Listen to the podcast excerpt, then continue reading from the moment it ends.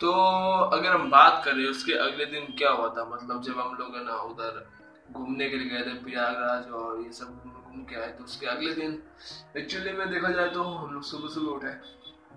हमारा प्रोग्राम था कि काशी जाने का है, हमें पूरा काशी घूमने का। वैसे हमने काशी नहीं घूमा था पूरा, इसलिए तो प्रो, प्रोग्राम तो ये था कि ना पूरा ना काशी घूमेंगे और फिर ना जाएंगे। पर जब अपने जब हम लोग निकले, मतलब है ना मतलब जब निकले काशी घूमने के लिए कुछ है, सुबह सुबह उठ के हम लोग कहीं नहीं गए थे क्योंकि बहुत थक चुके थे।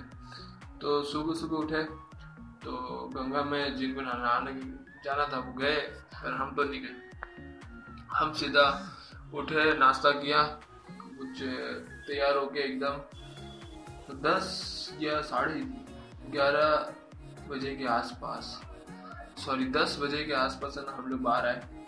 ऑटो वाले से पूछा कि ऑटो वाले भैया आप हमें पूरा का पूरा काशी घुमाओ, छः सात मंदिर जो भी है वो घुमाओ। तो भैया ने बोला कि अभी तो घुमा तो दे, हम लोग बारह बजे तो मंदिर बंद हो जाएंगे। तो हमने सोचा कि ठीक है बारह बजे तक तो बारह अठारह बजे तक तो ठीक है हो जाएगा हमारे। तो हम सब लोग जैसे ही बैठे बहुत टाइम हो गया था क्योंकि ना हम लोग ना किसी का वेट कर रहे थे, वो आए नहीं। और जब वो आए तो हम साढ़े ग्यारह बज गए थे। बाद में हम सब लोग उतरे, उतरने के बाद जैसे अंदर गए वापस है ना, पता नहीं पापा ने बुला ले बोला कि कुछ नहीं कुछ नहीं एक बजे से मंदिर रहता है खुला। तो हम वापस बैठ गए ऑटो में और फिर निकले। काशी के टेम्पल्स बहुत सुंदर है, बहुत बहुत मतलब बहुत उनकी सुंदरता ही काशी की सबसे बड़ी चीज़ है। उनके टेम्पल्स एकदम जोरदार, मज़ा ही आ गया। तो हम लोग जब मैंने उसके अंदर गए और फिर तो भाई साहब मज़ा ही अलग, स्वाद ही अलग। टेम्पल के अंदर घूमने में और मज़ा आई। बाद में जो उधर ना कहते हैं हम लोग आर्मी वो वो भी थी, उनसे ना बातचीत करने में भी बहुत मज़ा आई थी। और उनके पास जो गन थी वो भाई गजब की गन थी, सच्ची बताओ ना बहुत मस्त गन थी। तो बाद में ना किसी और टेम्पल पे गए, हनुमान टेम्पल था उधर, सबसे बड़ा टेम्पल था उधर का। तो उधर तो भाई साहब गजब की भीड़, तो भीड़ भीड़ तो खतरनाक रहती है।